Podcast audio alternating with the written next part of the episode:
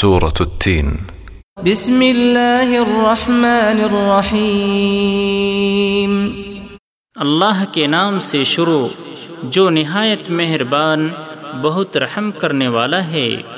والتين والزيتون وطور سينين وهذا البلد الأمين قسم ہے انجیر اور زیتون کی اور طور سینا کی۔ اور اس پر امن شہر یعنی مکہ کی۔ لقد خلقنا الإنسان في أحسن تقويم۔ یقیناً ہم نے انسان کو بہترین شکل و صورت میں پیدا کیا ہے۔ ثم رددناه أسفل سافلين۔ پھر ہم نے اسے نیچوں سے نیچے پھینک دیا۔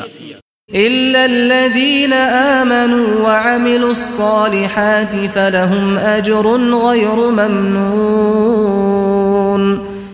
مگر جو لوگ ایمان لائے اور انہوں نے نیک عمل کیے ان کے لیے بے انتہا اجر ہے۔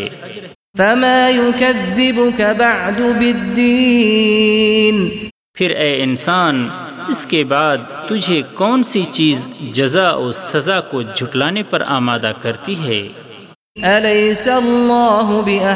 الحاكمين؟ کیا اللہ سب حاکموں سے بڑا حاکم نہیں ہے؟